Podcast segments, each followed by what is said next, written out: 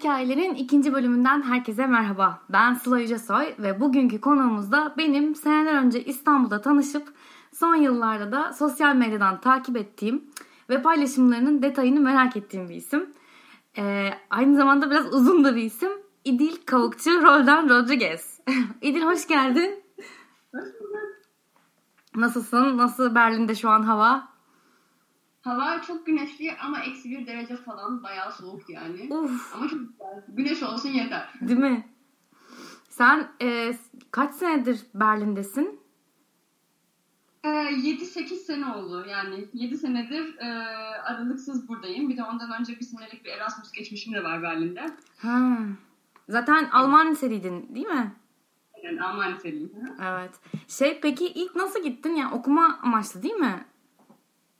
Tabii ilk e, Erasmus'la gittim. Daha doğrusu Alman lisesindeyken 9. sınıfta böyle bir Berlin'e e, Klassenfahrt sınıf gezisi yapmıştık. Hı hı. e, e, hayran kalmıştım Berlin'de ve demiştim ki yani yurt dışında okursam eğer Hı hı. o zamanlar hiç bachelor için e, yurt dışına gitmek kafamda yoktu. Hep master falan diye düşünüyordum. E, master'da mutlaka Berlin'e geleceğim diye böyle kafaya takmıştım. Sonra hakikaten Boğaziçi'nde okurken e, Berlin'e gelme fikri hala Erasmus'la beraber böyle tekrar böyle ortaya çıktı. E, o yüzden bir sene boyunca Erasmus yaptım. Ha bir de iki dönem yaptın. Wow.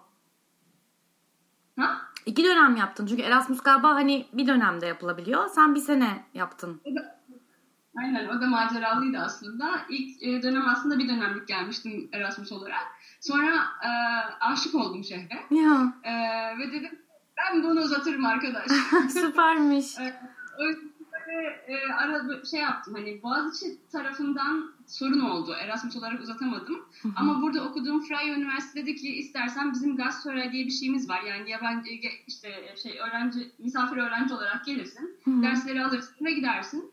Öyle bir şey oldu. O yüzden bir dönem daha uzattım. Bursum olmadı maalesef. Hı. Ama e, bir dönem daha öyle bir şansım oldu hakikaten. Sonra vizeyle ilgili bir sürü sorun yaşadığım falan filan. Ya. Ay yani o kadar çok vize şeyim var ki, e, hikayem var ki hangisini anlatsam bilemedim ama sonuç olarak bir seneydi evet. Tahmin ederim ya. Vize evet her zaman dert gerçekten. Peki e, üniversite kaçıncı sınıftaydın bu Erasmus yaptığında? Üçüncü sınıftaydım. Üçüncü. Sonra döndün. Burada bir sene daha okuyup sonra direkt gittin mi master'a? Aynen. Sonra dördüncü sınıfta birazcık hardcore oldu. Yani alamadığım dersleri ve saydıramadığım dersleri de hepsini beraber almak zorunda Aa doğru kaldım. çünkü ikinci dönemi muhtemelen saydıramadın değil mi? Tabii saydıramadım. Hı hı. Hiçbirini saymadılar. Öyle şey oldu yani. Hani zevkine kalmış oldum. Zevkine derslere gitmiş oldum falan. Hı hı. Ama hiç ben değilim. e tabii canım aynen. E sonrasında bir senede bitirebilmiş olan çok büyük başarı bu arada. Yani uzatır normalde hani insan öyle bir durumda okulu. Aynen. Yani büyük ihtimalle motivasyonum da tekrar geri gelmek. Değil mi? Çünkü yani ben hep şey demiştim ayrıca yani İstanbul acayip güzel ben İstanbul'a aşığıyım doğduğumdan beri buradayım ve her Boğaziçi Köprüsü'nden geçerken böyle kalbim atıyor falan nasıl ben burayı terk ederim. Ama Berlin'de yaşamaya başladığım zaman Erasmus'ta fark ettim ki mesela daha yavaş yürüyorum. Böyle yürürken Ya. yere değil kitap okuyorum falan. Böyle şeyleri zamanla kavradıkça dedim başka bir hayat da mümkün galiba. Ya evet gerçekten yani Avrupa ile aramızda öyle bir fark hatta bence bütün dünya ile aramızda öyle belki bir tek New York'ta aynı şey vardır ama İstanbul'da çok hızlı ve çok stresli ve sürekli zaman sıkıntısı var. Öyle bir durum var değil mi gerçekten? Acayip. Yani sadece zaman sıkıntısı da değil. Yani her taraftan, her delikten insan patlıyor. o Doğru. yüzden e, yani böyle eğer bir amacın varsa o gün içinde amacına konsantre olmazsan gitti yani. Hani mutlaka bir yerden bir şekilde e, seni oyalayan bir şey çıkıyor. O da var Bir doğru. de kadın farklı. Yani İstanbul'da e, şeyimi yani gü- günde giyeceğim şeyi seçerken evet ben hangi otobüse bineceğim, hangi semtlerden Kesinlikle. gideceğimi düşünmek yani aynen. O yüzden e, Kesinlikle. bunların olmadığı bir dünya mümkünmüş ya diye fark edince e, dedim ben o dünyaya girmek istiyorum artık evet. Evet. Ama tabii yani Avrupa'nın birçoğu yani Avrupa'nın neredeyse tamamında bu söylediklerin geçerli ama sen hani özel olarak Berlin'e aşık oldun anladığım kadarıyla. Aynen yani bütün bu şeylerin dışında tabii Avrupa'yı e, rahat e, şehrin dışında buradaki e, internasyonel ortam acayip beni çekti kendine.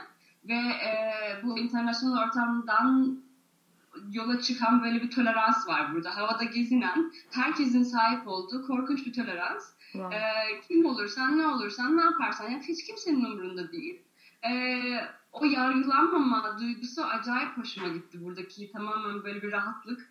Yani şu ana kadar gittiğim en cool şehir hakikaten. Hı hı. E, yaşaması çok güzel. Çok memnunum o yüzden. Yani şimdi e, birazcık değişse de Berlin'in profili son yılda, son yıl özellikle hı hı. E, bütün bu mülk e, sorunlarından falan filan da kaynaklanan yine de ne olursa olsun acayip özellik bir şehir bence. O yüzden ve karakterli bir şehir. Hı hı, anladım. Şey peki sen e, Boğaziçi'nde psikoloji okudun. Sonra direkt psikoloji master'ına mı gittin Berlin'e?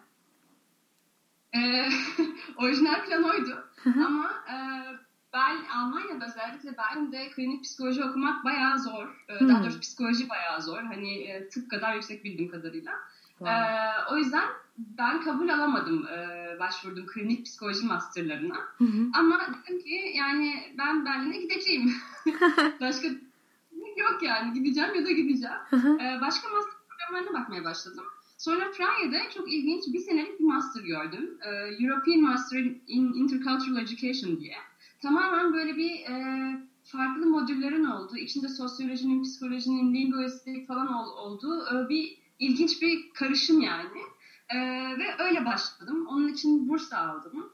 E, DAAD'den. O yüzden e, bir senelik böyle bir master geçmişim oldu önce hı. Sonra bu master bittikten sonra da çalışmaya başladım. Direkt psikolog olarak nasıl oluyor? E, buradaki birazcık psikolog e, terapi bilmem ne sistemi çok farklı Türkiye hmm. ya da Amerika'ya göre. E, burada terapist olarak ya da psikolog, psikolog olarak çalışmak için bir kere klinik master'ın olması lazım. Hmm. E, ve psikolog olarak çalışabileceğin yerler sınırlı. Yani hastanede çalışabilirsin işte e, teşhis yapabilmek için falan filan. Ama terapi burada çok ayrı bir olay. Terapinin ayrı bir eğitimi var. Klinik hmm. master'ından sonra yapacağın 5 ila 4 ila 6-7 sene süren hani ekolüne wow. göre değil e, bir eğitim var ve acayip pahalı bir eğitim. Ondan önce terapi yapamıyorsun. Wow, çok enteresanmış. öyle bir şey.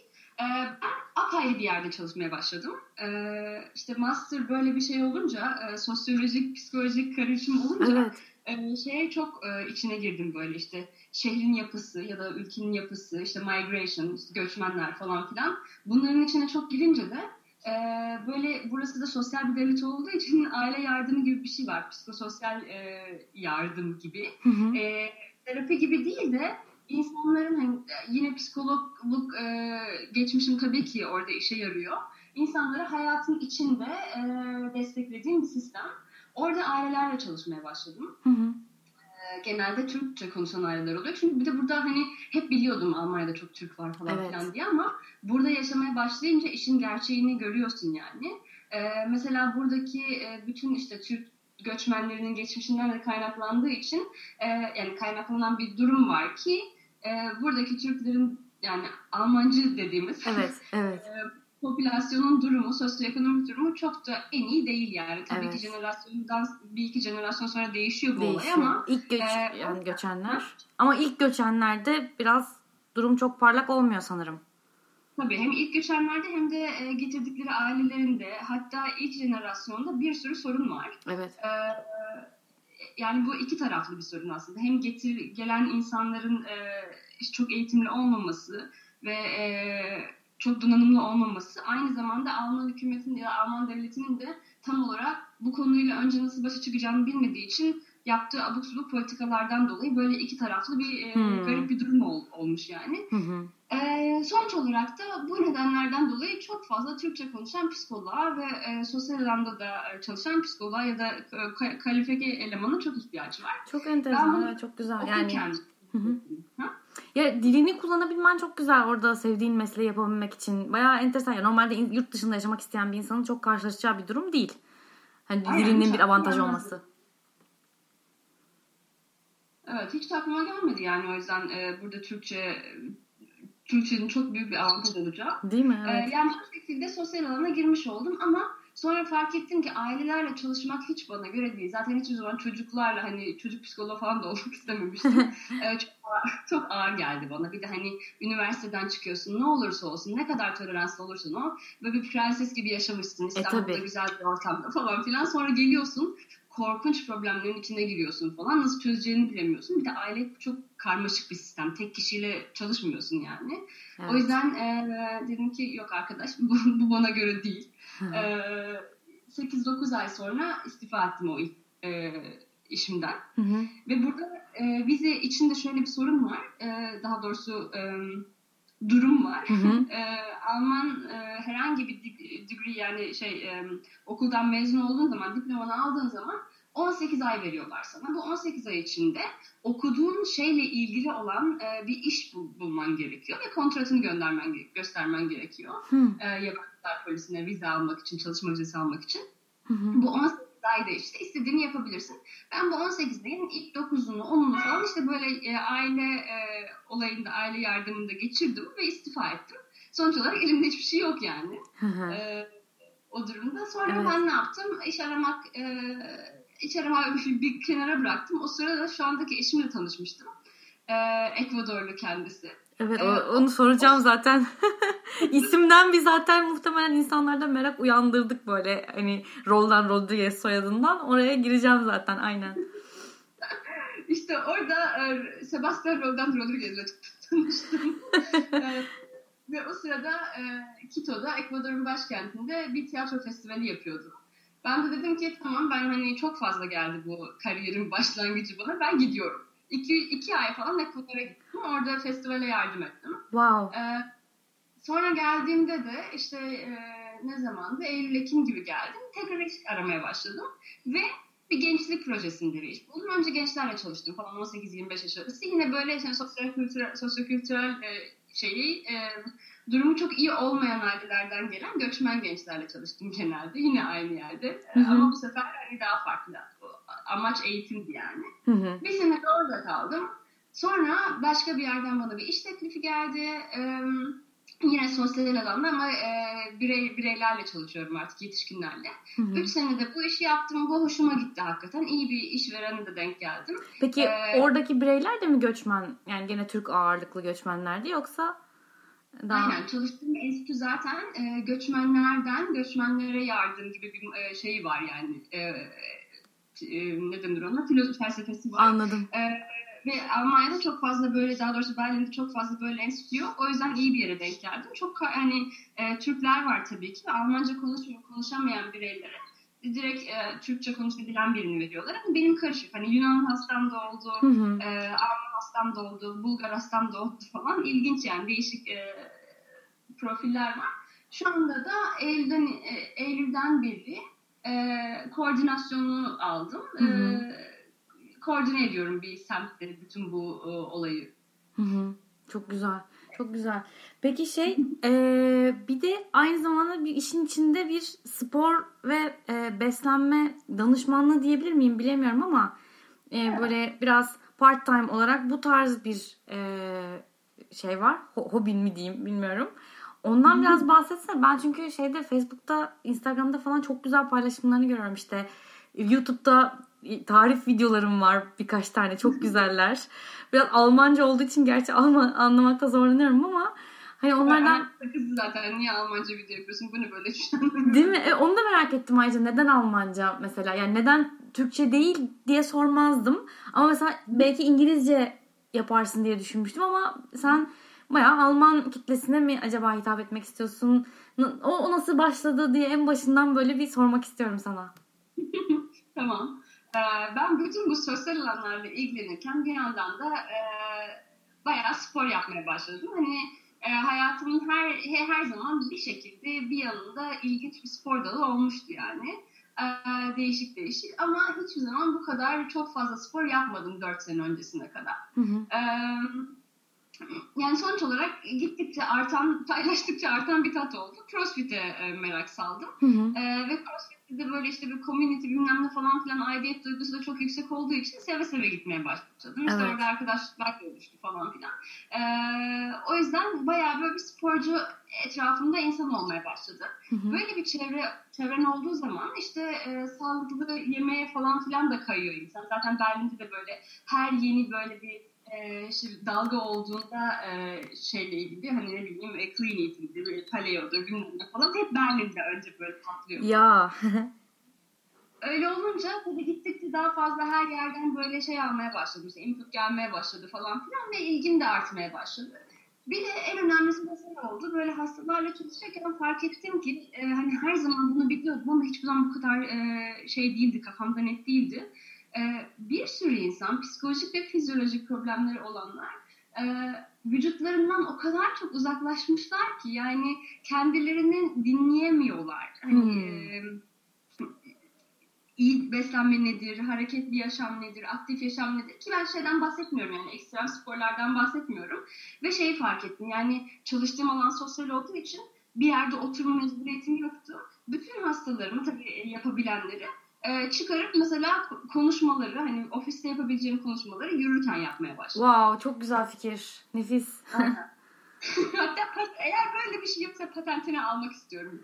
Ben şeyde Yürürken. duymuştum bunu. Ee, hani seninki gibi böyle bir e, bu tarz bir görüşme değil ama galiba Steve Jobs bütün toplantılarını yürüyüş olarak yapıyormuş. Yani hepsini tabii olamasa da kalabalık olanları olamasa da birebir toplantılarını mutlaka böyle yürüyüşe çıkıyormuş ve yürüyüş şeklinde yapıyormuş. Böyle bir şey duymuştum ve çok hoşuma gitmişti. Çünkü ben de yürürken kafam böyle açılıyor. Öyle mi derler bilmiyorum ama çok daha rahat düşünüyorum.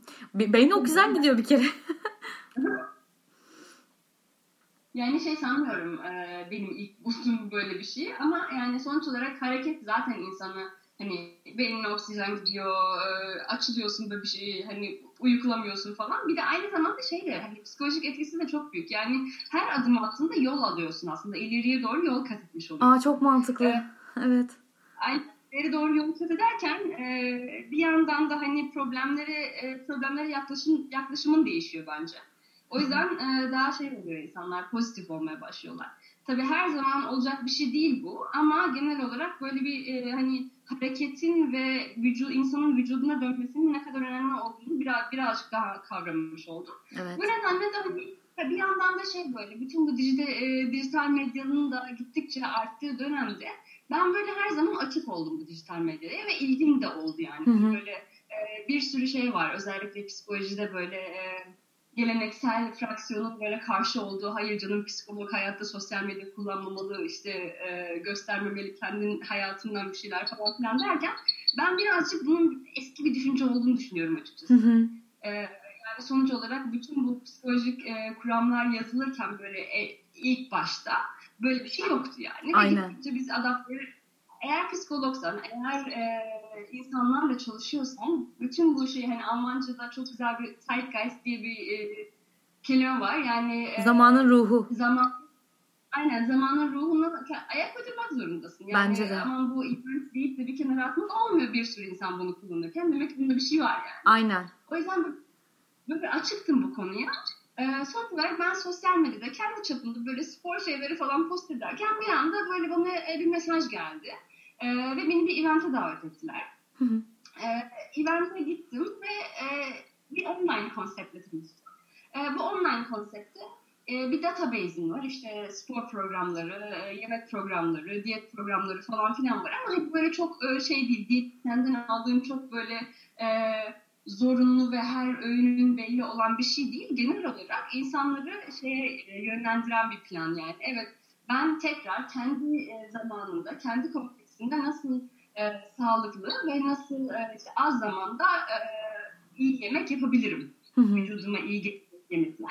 Aynı zamanda nasıl ve e, fit kalırım, e, ne yönleri var. Hani mesela e, fitness salonuna gidemeyen insanlar evde de yapabilir falan filan. E, yani bu şekilde böyle bir konsept var ve konsept bana çok uydu yani. Çünkü e, bir yerden başlamak gerekiyor. Ben personal trainer falan da değilim yani Hı hı. e, olmaya şu anda. E, ama böyle bir programla bir sürü insana ulaşma imkanı buldum ve bir buçuk senedir yap- yapıyorum bunu. Her şeyin Almanca olmasının nedeni de hakikaten önce, öncelikle etrafımdaki Almanlara hitap etmem. Maalesef Türkiye'de daha yaptığım konsept daha gelmedi. Hı hı. E, ama gelince neden olmasın? Peki nasıl oluyor? Yani birisi sana danıştığı noktada mesela ben diyelim ki sana geldim ya İdil işte e, hadi bana yardım et ben daha sağlıklı olayım, daha fit olayım, daha iyi besleneyim dediğim noktada sen bana nasıl bir yönlendirme e, veriyorsun? öncelikle e, senin hayatına e, dair sorular sorarım işte. Nasıl, e, nerelerde sorun yaşıyorsun, nerelerde yemek ve e, spor alanında istediğin şeylere ulaşamıyorsun. Sonra seninle beraber hani bu tamamen kişisel bir şey. Nerelerde aktif olabileceğini ve nereleri daha böyle e, yani mesela atıyorum benden şey alıyorsun mesela. E, alışveriş listesi veriyorum sana. Genel Hmm. olarak mutfağında neler olması gerektiği. Hı hı. Ya da işte eğer evde ben e, spor yapacağım dersen sana haftada 3-4 günlük böyle e, işte 20 20 dakika ile 1 saat arasında değişen farklı programlar veriyorum ve her seferinde ben seninle kontakta kalıyorum. En önemli olan şey de bu. Her Yani gün mü? senin- Her gün mü kontakta oluyorsun? Eğer her gün konuşmak istersen her gün konuşuruz ama sonuç olarak insanlar e, kendi hayatlarına girince genelde bu her gün olmuyor. Tabii. Ama kafanda böyle sporla ilgili ya da e, e, yediğin şeylerle ilgili problem olduğu zaman ya da motivasyonun düştüğü zaman her şekilde ben e, seninle kontağa geçmeye hazırım. Zaten WhatsApp da var yani hani Evet. yerde olmak zorunda da değil. Aynen. Genelde WhatsApp e, gidiyor. Aynı zamanda başka community'lerimi de kurduk. Hani Facebook grupları var, e, WhatsApp grupları var. Bütün bu olayı yapanlar birbirlerini destekliyorlar. E, böyle bir konsept yani. Çok güzelmiş aslında ya. Evet görüyorum çünkü mesela e, ortak arkadaşlarımız da bazen galiba senden danışmanlık alıyor bazen görüyorum böyle. Çok güzel fotoğraflar paylaşıyorlar. İşte evde bir şeyler yapıyorlar, pişiriyorlar değişik böyle sağlıklı yemekler pişiriyorlar. İşte normal boş vaktini yürüyerek geçiriyor. Ne bileyim Aynen. yoga yapıyor evde belki falan ve hani ufak ufak ve senin yönlendirmelerin olduğunu görüyorum ve çok güzel bence çok ilham verici yani tebrik etmek istedim açıkçası. Ee, peki şey bu arada eşinle beraber spor yapıyorsunuz değil mi? Evet. Zaten CrossFit'e başlamamın nedeni de eşim olmuştu zamanında. Hı hı. Ee, böyle genelde hani şey vardı ya bende de vardı eskiden Ee, işte e, halterlerle çalışmak demek e, bir sürü şeyle hani e, ön yargı vardı bir resim vardı kafamda halterle çalışan ve aynanın önünde kendine bakan insanlar falan. Evet şu dumbbell ağırlık kaldıran insanlar değil mi? aynen aynen. evet. İşte o da böyle bayağı ağırlık mağırlık falan deyince ben böyle önce bayağı bir tepki göstermiştim. Bir de şöyle de bir şey vardı. Bende skolyoz var yani omurgam birazcık eğri. O yüzden e, hayatım boyunca hep sırt ağrısıyla geçirdim ben. Hı hı. Fizyoterapi da gitmiştim İstanbul'da ve bana denilen bir şey oldu ağır kaldırmayacaksın. Ee, böyle bir kafama yer etti tabii ki. Aynı zamanda hani böyle genel olarak kadın ağır kaldırmaz falan Evet. filan da diye. Hani şimdi strong is the new sexy falan bunlar yeni şeyler. Çok Eskiden yeni. yoktu böyle. Tabii canım kadın biraz kaslı oldu mu mesela Madonna'nın kolları çok güzeldir aslında böyle hafif kaslı falan. Hemen böyle ay ne kadar erkeksi erkek gibi. Halbuki bilmiyorum bence o güzellik algısı bayağı değişiyor. Tabii tabii aynen öyle. Hı hı. Ee, işte sonra ben de o sırada fitness'e gidiyorum böyle her şeyi yapıyorum yani ve hani 3-4 haf- günde gidiyordum haftada. Hı hı. Sonra dedi ki Sebastian bir gün ya sen gel bir deneme e, workout yap dedi. Ben de böyle tamam ya ne olacak gel, geleyim dedim. Crossfit. deneme. Ha, crossfit evet. Aha. İlk deneme workout'unda da böyle hani halterlerle falan çalışmıyorsun tabii ki. Önce öğrenmen lazım bütün tekniği. Sadece kendi vücut ağırlığına yaptığın 15 dakikalık bir workout yaptık. Ve Hı. ben bu 15 dakikanın sonunda iki gün boyunca yürüyemedim. Wow. Yani yer kaldıramadım. Böyle bir kas ağrısı yok. Ben sonra kendime yediremedim bu olayı. Değil mi? Demek ki ne kadar hammışım ki diyor insan herhalde kendine o noktada. Aynen yani ben kendimi hissediyorum ama sonra başka bir yerden 15 dakikalık bir workout benim bu kadar e, şey yapabiliyor yani hani e, kaslarıma zarar verebiliyor. Demek ki bu da bir şey var yani. O yüzden bu şekilde başladım ve şeyi de fark ettim. Yani ağırlıkla çalış- çalışınca tabii ki yavaş yavaş e, tekniğini öğrendikçe ağırlıklar da artıyor. E, sırt kası hayatımda hiç olmayan sırt kaslarım gelişmeye başladı. Çünkü bana hiçbir zaman ağırlık kaldıramazsın falan filan demişlerdi ya. Evet. Ee, aslında ne kadar saçma bir şey. Çünkü sırt kası olmadıkça omurga da e, böyle orada sallanıyordu yani kendi Değil mi? Çünkü evet o kemikleri asıl güçlü tutan omurga şey e, kaslardır diye biliyorum ben. Aynen öyle. Yani bana tabii ki yüz falan demişler. Yüzmen gerekiyor falan. Ama yapmadım yani. Yüzmek bana hani e, havuz birazcık şey geliyor. Deniz kızı olduğum için e, Ayvalık'tan dolayı birazcık ezik geliyor. O yüzden hiçbir zaman yüzmedim doğru düzgün. Ama sonuç olarak şeyi fark ettim yani. Hani ağırlıkla çalışmaya başladığımdan beri vücudum çok değişti. Hani e, görselliğin yanında en önemlisi benim için nasıl hissettiğimle alakalı. E, mesela backpack bir Tayland'da e, bayağı böyle 20 e, kiloluk falan çantalarla saatlerce gezindiğimiz oldu. Ben sırtımın ağrımadığını Tayland gezisinden sonra fark ettim. Bir dakika ya burada bir şey var. İnanılmaz. ya ben normal ağrılarım bitti mi diye soracaktım. Üzerine bu gerçekten inanılmaz. Aynen. Çok yani güzel. o yüzden e, şey yani bir sürü boyutu var bir de bunun. Yani hani e, kadınlara aman yok sen e, ağırlıkla çalışamazsın falan filan e, deniyor hala bence. Bütün bunları yaptıktan sonra çalıştıktan sonra hani bu işin birazcık da feminist yönü de ortaya çıkıyor bende. Doğru. O yüzden yani yapabilene mutlaka tavsiye ederim ağırlıklarla çalışmalarını. Peki bir şey soracağım. Ben mesela şu an haftada 2-3 gün spora gidiyorum. İşte bir program yazıyorlar. Onu yapıyorum vesaire. Hani iyi hissediyorum kendimi. Ama hani crossfit hiç denemedim. Biraz da hep korktum açıkçası. Böyle e, kendi kendime en azından bir günlük böyle deneyebileceğim bir program mesela internette bulabilir miyim? Hani senin bir önerin var mı? Sırf hani böyle bir şey nasılmış acaba demek adına. Ee, yani tabii ki zaten CrossFit e, dediğin şey e, kısa zamanda high intensity olan bir e, workout yapman. e, hani her workout'un zamanı değişiyor. 3 dakikalık workout'lar da var, 30 dakikalık workout'lar da var. Ve ilk herkes bir sıfırdan başlıyor yani ya da bir yerden başlıyor. O yüzden hani böyle çok çılgın hareketler yapmak zorunda değilsin CrossFit'e başladığın zaman. Ee, internete bile girsen hani YouTube'a bile CrossFit Basic Workout falan filan bile yazsan Yazsam bulursun. bulurum. Evet çok Aynen. ilginç geldi çünkü bana sen de birebir benim durumum gibi anlattın. Hani zaten spora gidiyorsun.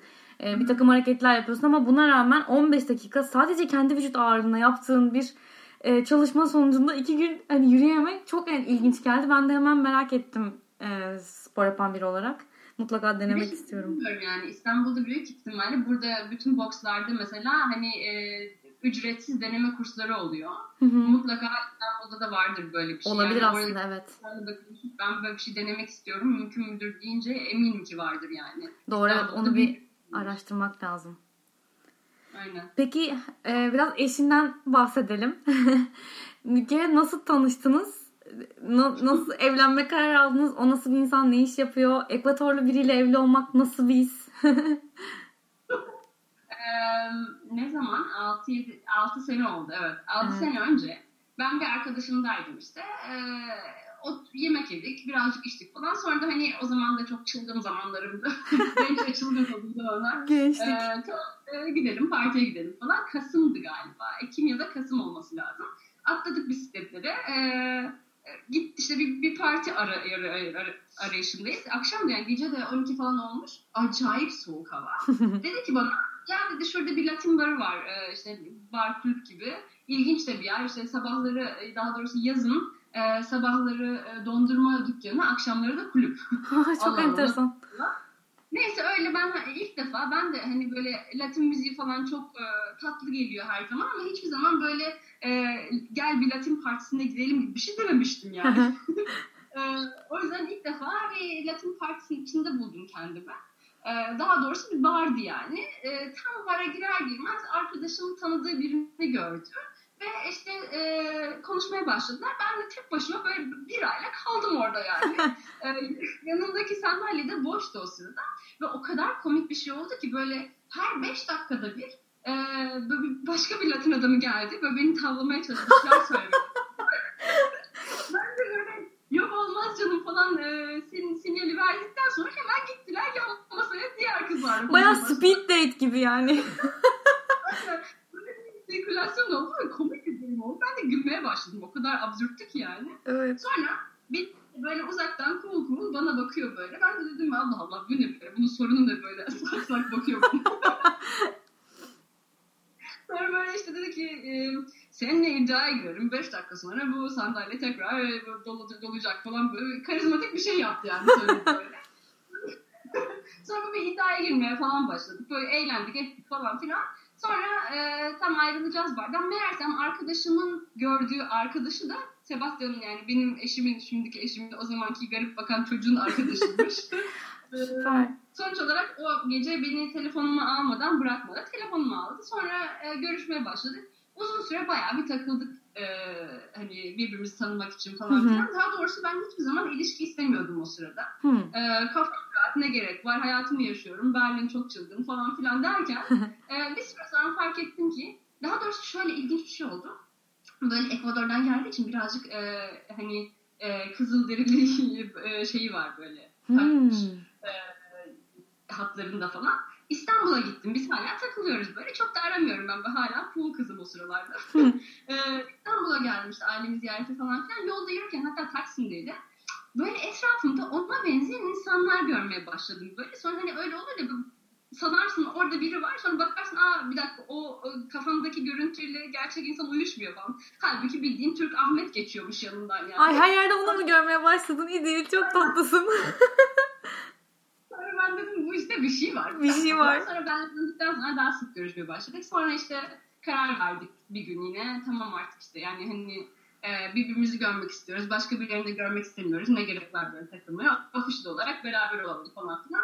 Sonra e, bu arada işte... bu, bir araya gireceğim. E, bu aslında Türkiye'de çok olmayan bir kavram. Halbuki Amerika'da çok net konuşuluyor bu duyduğum kadarıyla. Yani hani Türkiye'de şeydir ya işte tanışırsın, hoşlanırsan çıkmaya başlarsın ve hani bunun çok bir alternatifi yoktur. Yani hani takılmak vesaire gibi konseptler burada çok fazla yok aslında. Ya çıkıyorsundur ve başkalarını görmüyorsundur. Sadece bir kişiyle buluşuyorsundur.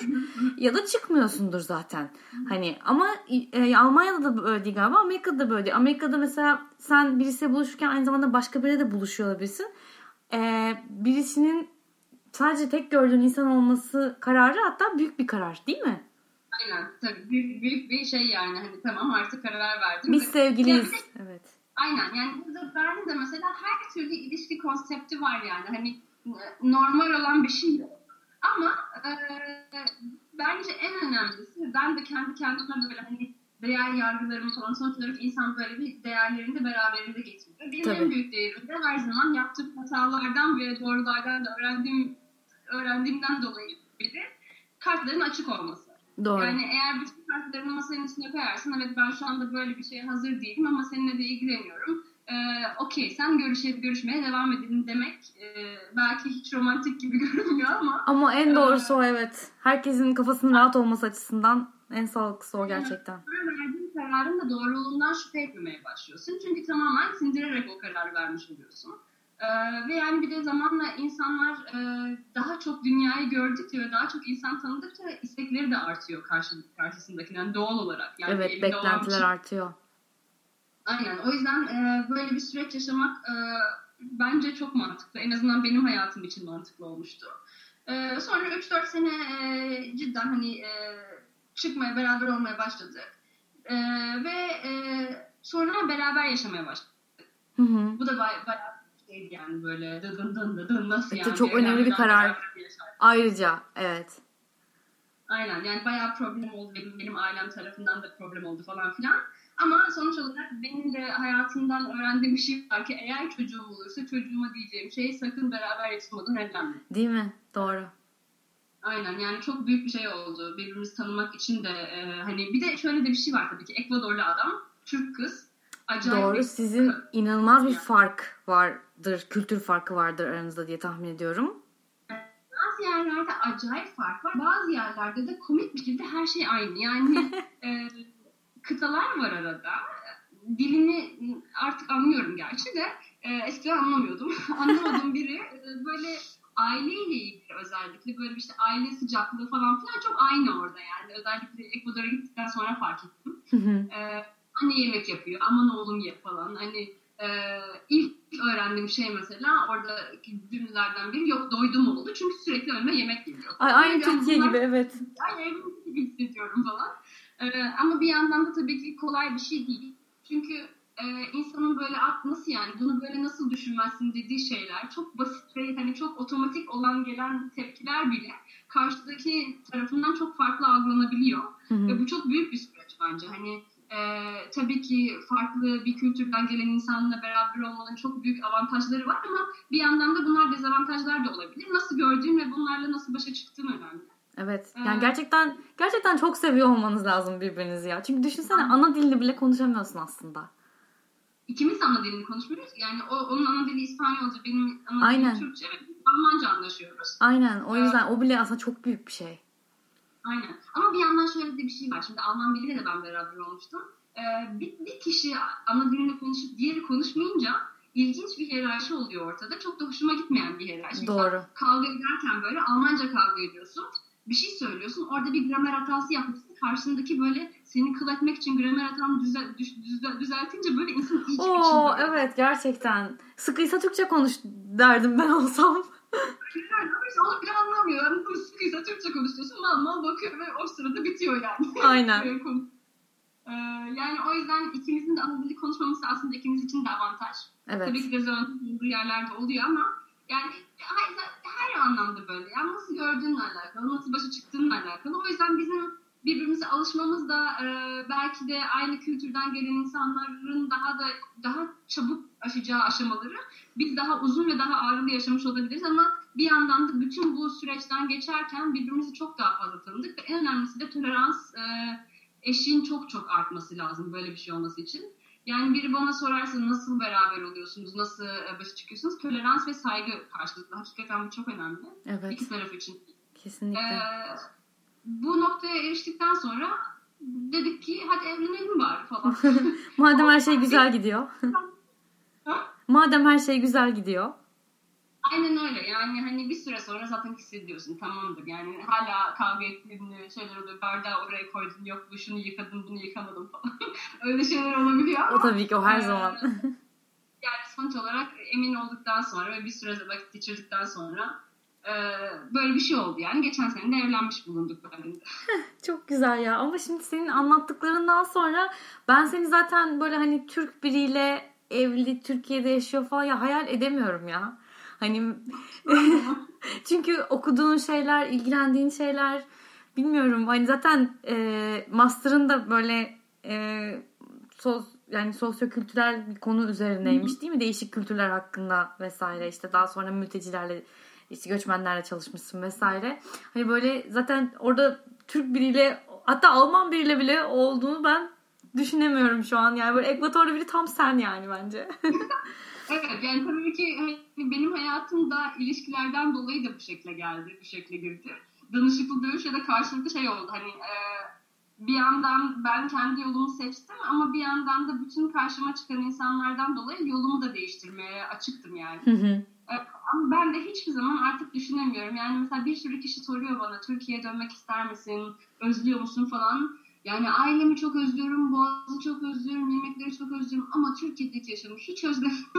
Evet sana çok artık tek düze gelir diye düşünüyorum. Yani çünkü Türkiye'de sonuçta Türk insanı ağırlıklı. Hani o kadar multikültürel bir durum söz konusu değil açıkçası. İstanbul'da bile değil. Hani en fazla e, Anadolu'nun farklı yerinden gelmiş insanlar var.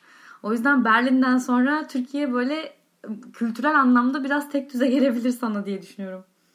Evet yani İstanbul'da gerçi farklı kültürler olmasına rağmen beni aslında Türkiye'de en çok rahatsız eden şey toleransın az olması ve farklı herhangi farklılık yani kadın erkekten tut farklı dil, farklı saç, farklı duruş falan her Evet. şey farklı olunca böyle bir kötü oluyor önce. Aynen. Ee, bu artık bütün bunları yaşadıktan sonra böyle bir e, durumla karşılaşmak beni acayip sinirlendiriyor ve hani şey moduna giriyorum. Tamam kaç hadi kaç kaç kaç. Çok Evet, oldu, yok çok kaç iyi falan. anlıyorum. Haklısın. Aynen.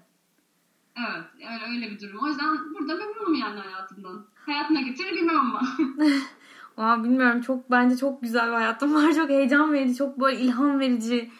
E, Anlattığın her şey, yaptığın işi bu kadar sevmen, hobini de böyle küçük bir mesleğimsi bir şeye dönüştürmen, minik de olsa böyle yan tarafta. E, sporu işte bu kadar sevmen, mesleğine de yansıtman vesaire. Çok güzel bence. o yüzden sen zaten böyle tahmin ediyordum bunları anlatacağını bana. O yüzden uzun zamandır seninle böyle konuşmak istiyordum. Çok iyi oldu. Çok teşekkür ederim. Biraz uzun tuttum seni ama böyle yarım saat diye söz verip 40 dakika ulaşıyoruz şu an.